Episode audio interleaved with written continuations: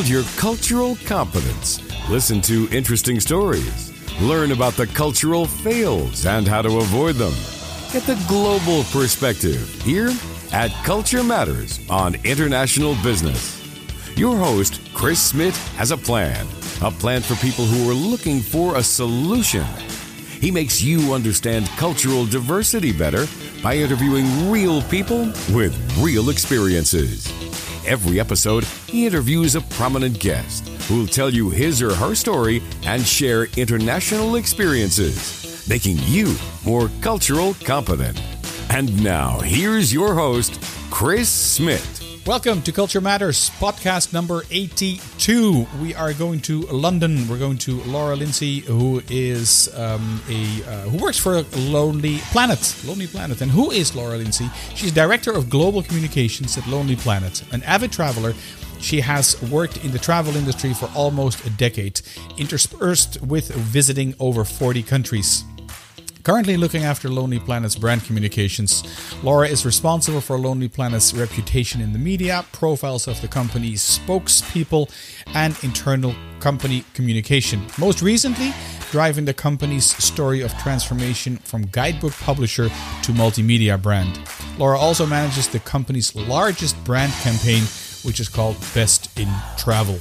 Let's get right to the interview. It's time for this week's guest at Culture Matters. Good morning or good afternoon. Um, Laura, how are you?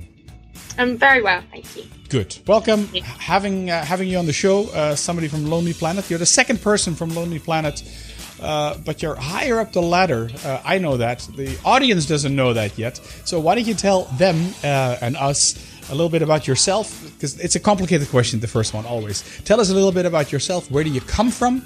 Um, where are you now? And what would you consider, and I, I, I draw this frame, your cultural frame of reference? Okay, um, no problem. That's that's quite an easy one, I think. Okay. Um, uh, Laura Lindsay. I um, work in the communications team at Lonely Planet. Um, interestingly, I've been at Lonely Planet um, ever since I was a work experience person here. Uh-huh. So I've been at company for a very long time. Um, and I have um, essentially always worked within the marketing and communications team. Uh, and our job is very much around promoting and protecting the Lonely Planet brand. Um, and that involves lots of working with people across the business. Um, so you mentioned you've um, interviewed one of our writers previously. Lots of interactions with our writers who are out on the road. Um, we've got over 200 who are um, sort of treading the boards for us, if you like, um, meeting travellers, understanding changes that are happening in the world. And um, a big part of my job is helping the business understand what is going on outside of the business and helping everybody within the business understand what we are trying to do and how we're contributing to that.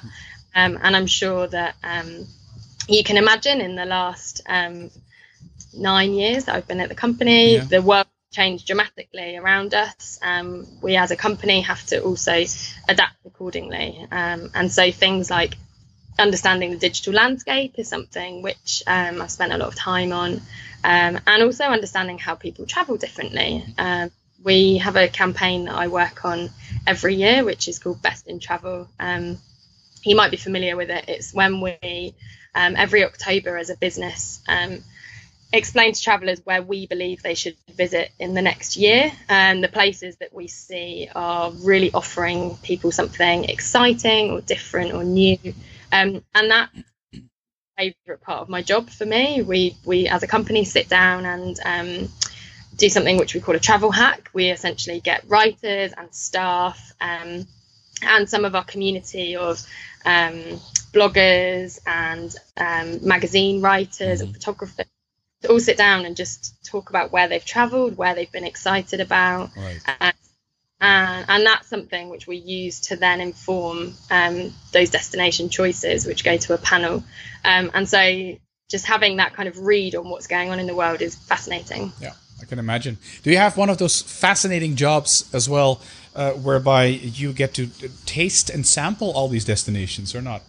um, I wish I could say that I visit them all. Um, I have had some quite fortunate uh, projects to work on. Um, I think it was in 2012. mm-hmm. uh, we launched a book that was uh, called The World's Best Street Food. And one of the projects I was asked to work on was to organise a street food festival. Uh-huh. Uh, to the book and to enable consumers to come to the event and taste some of the um, different street foods that we'd recommend. And one of the lovely things about Lonely Planet is um, we don't um, just stick to the predictable and perhaps mm-hmm. safe territory. We like to encourage people to uh, try something different and uh, broaden their horizons. And so, as part of that, I was going around London and finding um, street food and sampling different um, different uh, recipes. Um, because part of the company is very much that we won't recommend anything we haven't tried ourselves. Okay. And so um, I was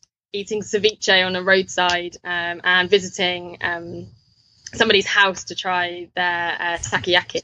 Okay. So um, that was probably one of the nicer opportunities to do some sampling. That's kind of nice. That's uh, that sounds that sounds really nice uh, and interesting. The, from the accent, I'm not sure you mentioned where you're from. Did you? Oh, sorry. So um, I grew up um, an hour north of London, uh-huh. um, and now live in London and work in our London office. Um, and I've worked in our London office for um, all of my career at Lonely Planet, but most recently, this role um, as it's a global role, has taken me to um, many of our other Lonely Planet offices, um, which has been a real privilege. Um, I'm sure that um, you can testify to meeting people face to face makes it much easier yes. to with people. Um, and so I've spent a lot of time in the US. I've been lucky enough to go to our Melbourne office. Uh, we've got an office in Dublin. Um, and so, yeah, I'm very fortunate to be going to Italy next month uh, to work with our Italian language partners. so I'm not uh, in one of the roles of people who visit um, the destinations, but I certainly do travel as part of Lonely. Planet. I guess one thing to say, which is a really nice thing about working at a travel company, uh-huh. is that we are very encouraged to um, explore the destination that we're visiting for work. So um, things like, for example, I was in San Francisco for work, mm-hmm. um, and um, I had a chat with my boss and said, you know, uh, it's going to be cheaper for me to fly via Vancouver than it is for me to fly direct. Mm-hmm. Um, and I'd love to have a weekend in Canada. I've never been to the country before, and the company's so supportive of that. And um, okay. we, we share holiday photos in staff meetings. So I was quite lucky to be able to come back and um, sort of rave about visiting Vancouver Island as much as going to work in San Francisco. I can imagine. Both are nice destinations to go to, by the way. Yeah, absolutely. Yeah, I've been I've been to both many times, so it's uh, I can imagine the scenery there. Um, you're uh, and you're currently in London as well. You said you're hour from London. You work and live in London, but you and you, now you are in London as well with a lovely, nicely branded Lonely Planet um, poster right behind you. Um, that is for for the people following the YouTube channel. If you want to see what uh, what Laura looks like, you can check that out as well by the way. One one thing i usually how i prepare for these interviews is very simple. I, I ask for an introduction and then I, I start looking for i use google and i google I, I, and then i look at people's linkedin profile. What i found interesting on your linkedin profile um, it says you have a ba and an ma in human geography. And geography I can place, but human, what's the human part in human geography? Just curious what that is. Sure. So um, in the UK, uh, geography as a degree, um, you can either do a Bachelor of the Arts or a uh-huh. Bachelor of the Sciences. Um, and a Bachelor of the Sciences is what we call physical geography, and that's very much the um, the kind of um, the science behind uh, topography and um, you know things like the makeup of soil and why certain you know uh, landscapes are the way they are. Mm-hmm. Or you can go down the route which is more socio-political, uh, which is what we call human geography, and that's much more around the arts, and that was the focus that I took. Um, so, for example, my master's was in um, the consumption of information about places, uh-huh. um, ending up at Lonely Planet. Um, so that was a lot of looking at how people understand place through the information that's available to them. Okay, understand. Okay, that's so thanks for clarifying that. Human geography. So it's a direction I'd never heard of. Um, you said earlier as well, we could have heard that in the, in the introduction as well. You're in charge of uh, Lonely Planet's brand communication. So how does that pan out in different countries in the world? Or is that one consistent thing. I'm, I'm not talking per se about the logo because the logo is is a static thing, right? So brand communication is more than the simple logo and the colors and stuff like that. So how does that work in different cultures, different countries? Absolutely. So um, when we talk about communication, uh-huh. uh, predominantly we're talking about what you might traditionally think of as as publicity. Mm-hmm. Um, and so we have a team internally, there's four of us um, who look after our publicity across the globe. Um, and you're right to call out that we do this in different ways depending on the markets that we're speaking to. Um, we also have um, international licensees who uh, look after our brand in local languages in markets such as uh, France, Germany, Italy, Spain, Russia. Um, and so our team works with the, the media across the globe mm-hmm. to take what we have as our sort of centralized core brand values and our core brand uh, focuses at that time mm-hmm. and we'll um, work to get those messages into different markets according to those audiences so if you take for example something like um, when we're launching a new mobile product we launched our guide that uh, back in january last year um, the media marketplace in relation to mobile apps will be very different in america where there's you know a very high adoption of technology yes. um, in comparison to other markets, oh. and so we have to be conscious of that. The other thing that we have to also be very aware of, and I always think is the nicest thing about working in communications at um, a brand which is 44 years old, mm-hmm. um, is we've got very different understanding of our brand depending on which market you look at. So, give an example, please. Absolutely. So um, I sometimes say that it's like working for three different companies. Mm-hmm. Um, so uh, the company was founded by a British couple um, and set up in Australia first and foremost. And so the awareness of Lonely Planet in Australia is very, very high. Uh, you know, we're a household name.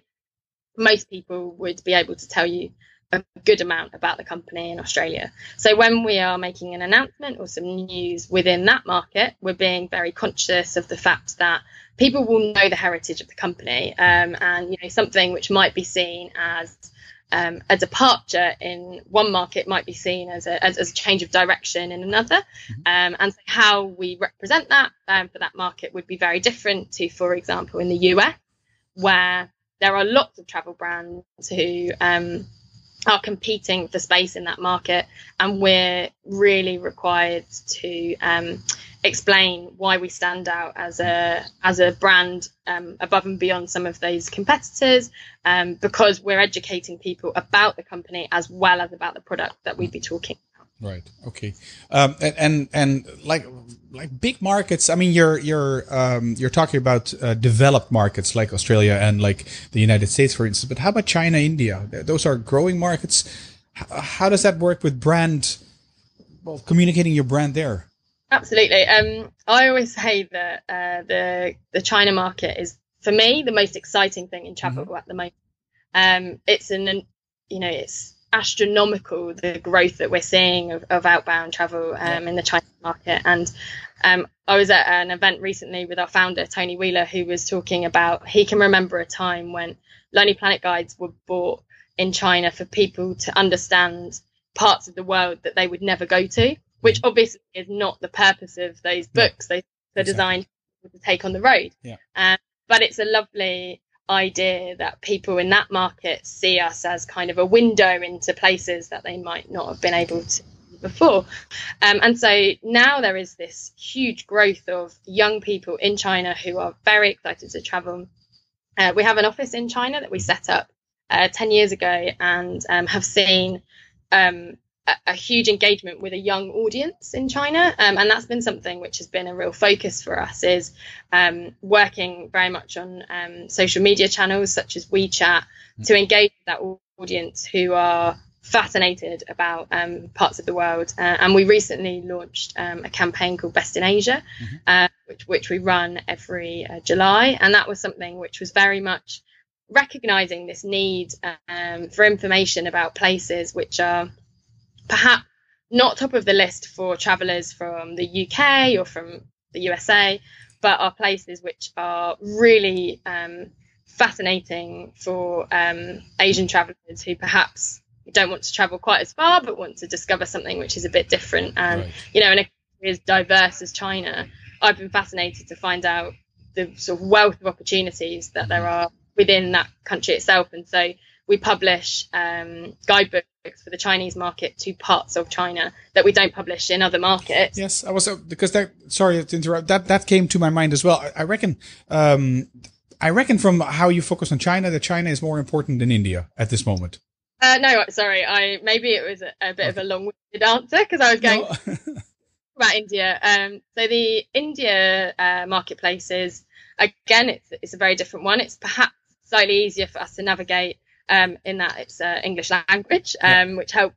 I'm working with those teams, um, but we also have an office in India, um, and that was set up. Um, God, I think it was probably about eight years ago. Okay. Uh, and we have worked on content um, for that market, which is very specific to the Indian traveller. Um, and so, for example, that involves things like um, a higher proportion of uh, food recommendations would be vegetarian, for example. Um, we've launched uh, products such as um, uh, focusing on the, the Bollywood industry and the destinations within that country that people can visit because we know that that's something that is of interest to the market. Um, so yeah, we absolutely. I think um, there's a growing, you know, uh, outbound international travel numbers are, are, constantly on the rise, and I think that there's huge opportunities in um, India and China, and actually um, Brazil as well is an yeah. important. Yeah, okay, it's just an example. India, China. So you, you mentioned one thing about food here. Um, so take ex- an example. I mean, just uh, uh, um, while while you're talking, I'm making little notes on my, on my. I start with a blank sheet of paper, and it slowly fills up with kind of questions and and things and and uh, and stuff that you mentioned as well. So, uh, in terms of content, the say a guide about India, what different content would that have uh, as uh, comparison to a guide about the United States? What, do you do you put different stuff in different guides? Um, so we actually, um, this is something which we changed the way that we approach this as a business mm-hmm. um, uh, four years ago. Mm-hmm. And so the way that we structure the content um, at Lonely Planet now is um, by destination editor. So um, back in a traditional publishing model, we had what we call commissioning editors who would put together a book product and they would commission a writer to go out on the road and research that particular book right. product. Yeah. The reason that we changed that model um, was because we recognized that different destinations require different types of information. Uh, and we also recognise that as uh, travelers engage with Lonely Planet content across many different platforms, so book, online, mobile, um, video, etc., the way in which we deliver that content to people um, not only varies by destination, but by uh, the platform that we're presenting it on as well. And so we made a decision as a company um, to structure our content business around destination editors. And so what that means is we have 20 people in the company who their whole purpose is to be the industry expert on that particular right. region. Yeah. So, for example, we will have um, a Western Europe destination editor who must know all of the changes that are happening in the, those countries that they are responsible for. You know, if there's political change, if there's economic change, um, there might be currency fluctuations, um, there might be change in visa regulations, all of those sorts of things. Okay. So responsible for knowing about the um, the the trends in those destinations mm-hmm. and the things that travellers are particularly interested in at that point in time. So, for example, um, we might take something like um, street art being something which is particularly popular, and we're seeing, um, you know, certain parts of uh, Central Europe becoming increasingly popular um, with travellers who want to see that sort of um, art. Oh. And so the destination content will vary according to what we know is popular with travellers and what we know is best offered in that mm. destination. So somewhere like New York, for example, we would give a huge amount more scope to recommendations for shopping and nightlife. Um, and in a destination like um, uh, Budapest, we'd mm. probably a lot more scope to spas because yes. that's not where. So it's an interesting association you immediately make with Budapest, yeah. Uh, yeah, yeah um, I guess I was there not that long ago and uh, sampling the spas, so yeah. that's probably why. Um, I would also, I also wanted to say because um, I know that you're um, uh, sort of focusing in on on how different cultures Mm-hmm. interact with places, and when we um, translate our products into other languages, there are also some changes that are made in accordance to those audiences. So, for example, we have um, information in relation to um, uh, like recommended media. So it might be, you know, if you're visiting, um, if you're visiting uh, Oakland in California, uh, uh, a great film to watch is Moneyball. It's very much about the the change of um, leadership in the baseball team there, the Oakland A's. That's Brad Um, Pitt, right? Correct. Yeah. Yeah. Um, it may be something that resonates particularly well with um, an American or a UK English speaking audience. But when we're talking about California to a French market, Mhm. we might recommend other media. You know, there might be a particularly popular film in, in France, which is in California, and that might be something we choose Yeah. to recommend instead for that audience. So we do make changes. Um, and it also, if you think about things like uh, destinations like Vietnam, where um, I was chatting to our international licensing team, and um, they're explaining that when we do the French translation, we would have uh, slightly different content in relation to we wouldn't have to explain what certain words meant, for example, Yeah. which we for a UK audience. Yes. So being conscious of those sorts of um, audience needs is important. Yeah, you're you're writing, or in other words, you're speaking into a listening. The French need to have somewhat different information than the Americans or the Japanese or or what have you. Okay, so that that um, uh, brings me to the other another question which you mentioned in, or a, a question that came up with me. Um, when you're ta- doing your own introduction, uh, do you use local writers or because uh, I've interviewed Lucas uh, Lucas Vidgen, who is a Australian who wrote the guide on uh, Guatemala, for instance, and he's not a local, although he's been living there for ten years. Ten years had been living there for ten years. How do you do that? So it's it's not as straightforward as this is a pro forma of what a Lonely Planet writer needs to have. Um, instead, what we do is um, we try to commission the best uh, experts for a destination. So it may be that, for example, our Berlin um, guidebook has been written by the same writer for every edition because we know she is far and away the best expert for that city. She's in that city. She's following the changes in that city as it takes place.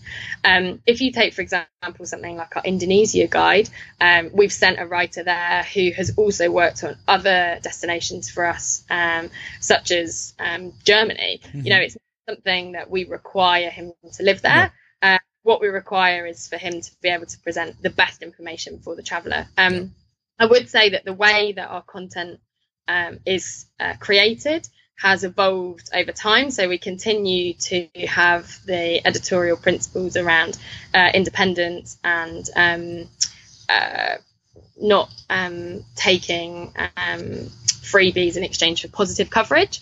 Um, what we have also done is, is widened the net in terms of um, working with local residents in particular cities who we know are uh, those cities are changing very rapidly. So somewhere like Paris or London or New York, we know are changing incredibly rapidly, and we want to be on top of those trends. Um, and so those editorial principles have remained the same, but the writers that we use has have broadened. Um, and things like video is something that you know when the company was set up, we weren't factoring in the need for um, people to record video when they're visiting a destination. Exactly, yeah. Whereas today we have um, a program called Pathfinders, which is actually um, working with a whole host of um, uh, travel um, bloggers and vloggers um, who have entered to be part of our program and are different tiers, and we are working with them on different um, uh, what we call assignments. Um, but we're still holding on to those editorial principles, but we're conscious that today's consumer is so content hungry that we are, um, you know, we're not expecting every single writer to be in a destination all of the time. Um, and, and it varies destination to destination. And, and as I mentioned, that destination editor role, that's very much part of that is knowing who in their regions are the, the best experts for that region and know um, the history and the culture and the trends um, that are happening on uh, as their research. Yeah, makes uh, makes makes good sense. Nice, uh, uh, elaborate explanation um, on on these things. It's uh, it's crystal clear. And and um, you mentioned uh, like Paris and London changing really fast. Like um, what changes in the in the world or in a city like Paris or London influence the writing? Oh, uh, that's almost. Uh, if you want an elaborate answer, I would say that I could go on for weeks and months about that. Um, yeah. But I think you're talking about um, a place which has such a high population density, such a high um, uh, density of services to to support that population. Uh-huh. There's obviously going to be faster change, um, more openings, more closures. Um, perhaps because this. Uh, you, you talk a, about restaurants, for instance, and hotels and stuff like that. Or, uh, or yeah, also um, in relation, yeah. yeah, events, festivals. You know, if you're thinking of a country which has uh, several, uh, sorry, a city which has several million people in it, the um, availability of uh, you know cultural events, music festivals, um, you know food pop-ups, all those sorts of things mm-hmm. are going to um, more frequent than if you're talking about a town which is perhaps a few thousand people and they may have you know those landmark festivals that we will ensure we cover and visit um, but they perhaps wouldn't have something new every weekend. Yes. Okay. Makes good sense. Um, you you mentioned the travel uh, no the information hunger of travelers. Um, and i think you're also in charge or at least you're closely related to this transforming lonely planet into uh, the the original uh, authentic book. If you want more to a multimedia that's how you mentioned it in your own introduction uh, a multimedia uh, brand company. How how is that? How do you do that? And how is that being adopted in different parts of the world? Absolutely, um, it's a great question, and it's one that we have been um, talking about for a number of years now. Um, I know that when I first, as I mentioned, been at the company for a number of years, and mm-hmm. uh, when I first joined the company, um, there was a lot of narrative within the mainstream media around um, sort of the digital um, the digital wave of, of, information, if you like, and how can um, a, a, guidebook work in, in that um, scenario. Mm-hmm. And actually, what we found is that um, whilst uh, the ini- initial intention when Tony and Maureen Wheeler made the first guidebook was to provide information where there wasn't any, um, that has completely changed now. There is so much information, mm-hmm. but that uh, product is still relevant because there is such a wealth of information. People need something to cut through the noise, yep. um, something that they can trust, and so that that would be very much why we as a company have stuck so closely to those editorial principles um, and to those brand values um, that we have had for 40 years is because we know that if we continue to provide people with that information that they trust mm-hmm. uh, that it will help them make the, the most of their experiences. Um, and so when you take that to the next stage in terms of this multimedia offering, um, it it still remains uh, that that approach still holds true mm-hmm. because ultimately, if you if the information you're providing is um, putting the traveller first, it's thinking about what they need first, um, regardless of whether that's served up on a web page or in a mm-hmm. guide or in a mobile app.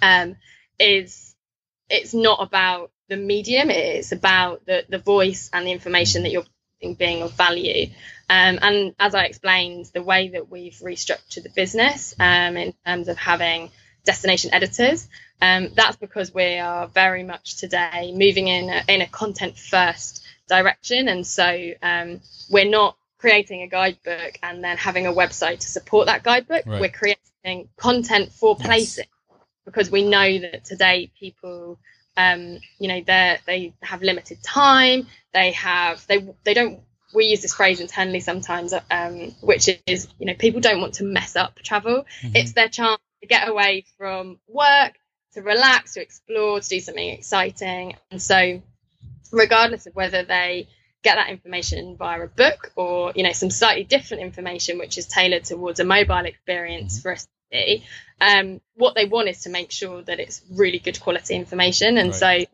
that's been our focus, has been very much on making sure that um, the people who we have uh, commissioning are experts, the people who we have writing mm-hmm. are experts. Um, and then we have uh, different product owners who are able to explain to those people who are experts about places how that can um, work with different technologies. So it, you know, you'll see now that we have um, many more pocket guides, uh, which right. are the small, um, sort of lower cost guidebooks, which are more designed for um, people who are on a weekend away. Right. And the reason for that is because we know that today people are choosing to visit certain destinations for a short period of time, um, somewhere like Porto, for example. Mm-hmm. They don't want 200 pages on Porto. They want Which is Port- Portugal, a city in uh, in the north of Portugal. Yeah. Yeah, right. Um, so, you, yeah. you studied geography. I didn't, but not everybody might know where where Porto is. Yes. um, you're also getting a slight catalogue of my recent holidays as well. okay, yes, I see that. Okay, um, I associate Lonely Planet very much with um, uh, tailoring to leisure, leisure travelers, tourists. Is that true? Is that a misconception? Um, it's an interesting question because I'd actually say that um, we predominantly, you know, the, the heritage of the company has been in, leisure travel, and you know, I think today we still very much um, provide information for um, you know people who are going on holidays and vacations and uh, weekends away. Um, why I say it's an interesting question is because the lines between what, I'm assuming you're thinking about is business travel and leisure travel. Yeah, yes, yes. Blurred.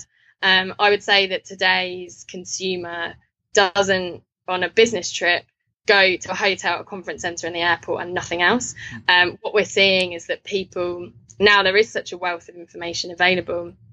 They'll want to use their evenings when they're not working, but they're in a place to experience something. And we actually um, uh, uh, have been working for a while on something that we're calling Explore Every Day. Mm-hmm. Um, and that's this notion that um, if you're if you're somebody who travels and you're somebody who has this mindset of exploration and discovery, that you can apply that outside of your two weeks holiday a year. Yeah. Um, something that we encourage staff here to do, and we're keen for our consumers to also have this mindset, which is if you're sort of approaching the world of curiosity, um, you're able to have incredible experiences when you are at work, when you're traveling for work, when you're um, on your way home from work. Mm-hmm. You know, if you take, for example, I use this analogy sometimes that people come back from a trip abroad when they're on holiday and they'll say, Oh, I met this incredible barman who I was chatting to, and he was telling me some great places to go.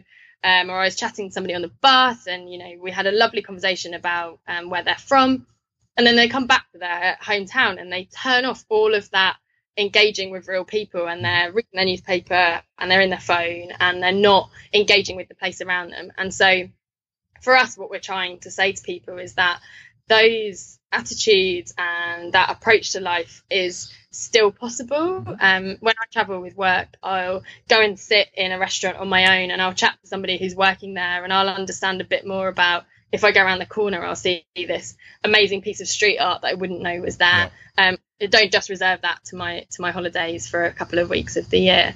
Um, and so, you know, we've done things recently like um, uh, launched some recipe books for people to be able to create food at home that they've had when they're on trips abroad. That's kind of nice. Um, and it's that idea that you know there's like our time is so precious that you can make the most out of it if you've got an informed um, way of approaching it uh, and sort of a curiosity to do so. Yeah, Oh, that's interesting. Um, I'm looking at the time as well. I, I still have uh, I have plenty of questions, but I tend to keep uh, the interviews around 30 minutes. Um, it's not a TED talk, but it's uh, it's an interview, and, and I think around 30 minutes is, is about the time um, that uh, that people might switch off. Um, let's see. What do I ask you? Um, I, very quickly then. What is because that's something you're involved in as well. It's a it's um, an event called Best in Travel. Correct. What is that, please? Uh, Best in Travel, um, we've been running it for well over a decade now. Mm-hmm. Um, it's where we, as a, as a business, uh, work with all of our experts to discuss the places that we believe travellers should be considering visiting um, in the next year. Um, and it's those destinations which perhaps um, have previously been a bit off the radar and people okay. wouldn't have considered going to um, or that are offering something particularly timely that we feel if you are considering going to this place, if you go in that year, um, you'll have the best experience possible. So if you take, for example, uh, this year's announcement, we had Canada as the number one country. Mm-hmm. Um, and a big part of that was to do with the 150th anniversary of independence for the country and the fact that national parks are going to be free for visitors to the country. Um, you know, that really feels like if you're going to consider going to Canada, this year is a fantastic time to yes. go because we're going to have so much more opportunity. There's lots of events taking place. There's a real buzz around the country. There's a real sense of positivity, and we felt that that warranted placing it at number right. one. Um, and so that's something that we do year on year. And it's, I love looking back over some of the places that we've recommended in the past. Um, you take somewhere like Myanmar that we recommended, I think it was about, about six years ago, mm-hmm. Saying, hey, this is somewhere which is really opening up to travelers again. The um, former, you're talking about the former Burma, uh, Myanmar, yes. Um, and you know, we were we were saying that it was a great time to visit because the there was a real sense of excitement around the the country. People really feeling like um, you know it was uh, a place to explore and discover in a way that perhaps certain parts of Southeast Asia, you know, maybe you weren't able to to discover and explore in the same way and um, you know i love seeing that that was six years ago and today it's a it, it, and at that time it was almost a little bit surprising for people mm. now it, it's it's not a mainstream destination but it's relatively well accepted by people that it's somewhere to consider travel to yes. and i think lovely yeah. to be able to see a place evolve like that and um, become part of people's consciousness Port- porto is another great example of a city which um, you know seven or eight years ago, if you'd have asked people to name cities in Portugal, they perhaps wouldn't have immediately sprung to mind. But it's it's a really great city to go to, um, and people are visiting it more and more. Mm. And um, you know, the, it, I think the thing that Best in Travel always makes me feel is there are so many places in the world to go, um, and there's so many amazing experiences to be had, and some places are um, you know you can go back to time and time again and see so many different things um, and there's places you've never even considered going to that i come away from those conversations thinking god i really want to book yeah. um, a trip like that so is this for the for the public uh, this uh... yeah it's a, it's our biggest announcement. We make it every october. Okay. uh, and it's the the 10 best countries the 10 best cities the 10 best regions and the 10 best value destinations that we'd recommend. Is it is it known that what the best country is going to be this year in october in 2017 i i know but i know. unfortunately okay. are you. Nobody's listening. I mean it's just a conversation between you and i. It's um, yeah it's very heavily embargoed to the point that um, there are many people in the company who are yet to know what's in that list Okay, cool. But you know, you're in the know, as they say. All right, cool. Well, we're recording this in uh, in May uh, on May tw- May twenty fourth, two thousand seventeen. So if you're listening to this in the future, you know, then it it might be out. The, the rabbit might be out of the hat. Who knows? Uh, it's well timed because it's October twenty fourth. That yes. will be in. Okay, all right, but remember, podcasts and videocasts they live on forever. This is this is going to be recorded forever and ever. All right. Um, I have my uh, my final two questions for you. Um, one uh, is the one that I prompted you for already before hitting record, which is a question I ask every guest as well. Can you give us three tips from your own experience uh, as working for Lonely Planet on to to become more cult to become more culturally competent? Um, yeah, I had to think about that, and it's interesting um, how you define culturally competent. Mm-hmm. Uh, but I guess I would say that just in terms of um, how to best experience the world. Um, being curious is something that is obviously, um, you know, being open to experiences is going to provide you with um, uh, more options and opportunities to experience the world. Um, engaging with people, something that I mentioned earlier, yes. in of um, you know having conversations with people uh, sharing stories sharing experiences it's often those um, conversations that are the things that live with you. And then the last thing I think is um, just not being afraid to to try new things. Often the stories that you talk about with people um, when they when they're reminiscing about travel or, or, life in general, sometimes is the hard stuff, yeah. the stuff wrong, the stuff that didn't quite go according to plan. But that's the stuff that sticks with you and is um, a memory that you recount. And I've had many a time traveling where something has gone horribly wrong. And I've just been able to console myself in thinking, this is going to make a great story when I get home. yes, yes, it's true. I mean, look at turn on the news. News is negative. It's there's there's hardly any up tempo news, but it's a, that's a good one. Uh, I haven't heard that before, and I've done uh, your number eighty one in terms of podcasts, so I haven't heard that one. So that's a that's a very original one. Thank you. Um, finally, Laura, if uh, people want to get in touch with you, how can they do that? Yeah, of course. Uh, lots of ways So me personally, I'm on Twitter, um, Laura G Lindsay. Um, Lonely Planet, we are on almost every social media channel uh, you can think of. uh, and on lonelyplanet.com, um, there's a contact us section where you can talk to us as well. Okay. Let's leave it at that. All right. Well, thank you so much for um, coming out and uh, scheduling me in in your no doubt very busy day. And I'm pretty sure we'll bump into each other in the future. Absolutely. It was really lovely to speak to you, Chris. Thank you. Thank you. Thank you. Have a good day. Bye bye. Bye. Thanks, Laura. Again, very elaborate, very uh, interesting conversation about the uh, the inside and also the outside when it comes to Lonely Planet. All right, this is the end um, of this number 81 podcast where you could be listening, or you have listened to Culture Matters.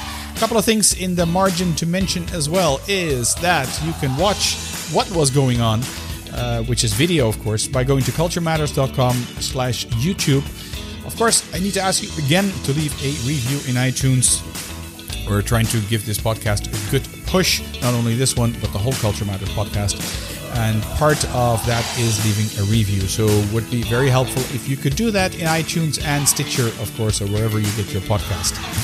Um, if you would know anybody that makes a good guest, why don't you drop me a line? and we'll see if uh, we can make something happen there. And then finally, um, there is the Culture Matters app, which you can find for your Android phone, phone, and also for your iPhone. You wanted that? Go to culturematters.com slash app.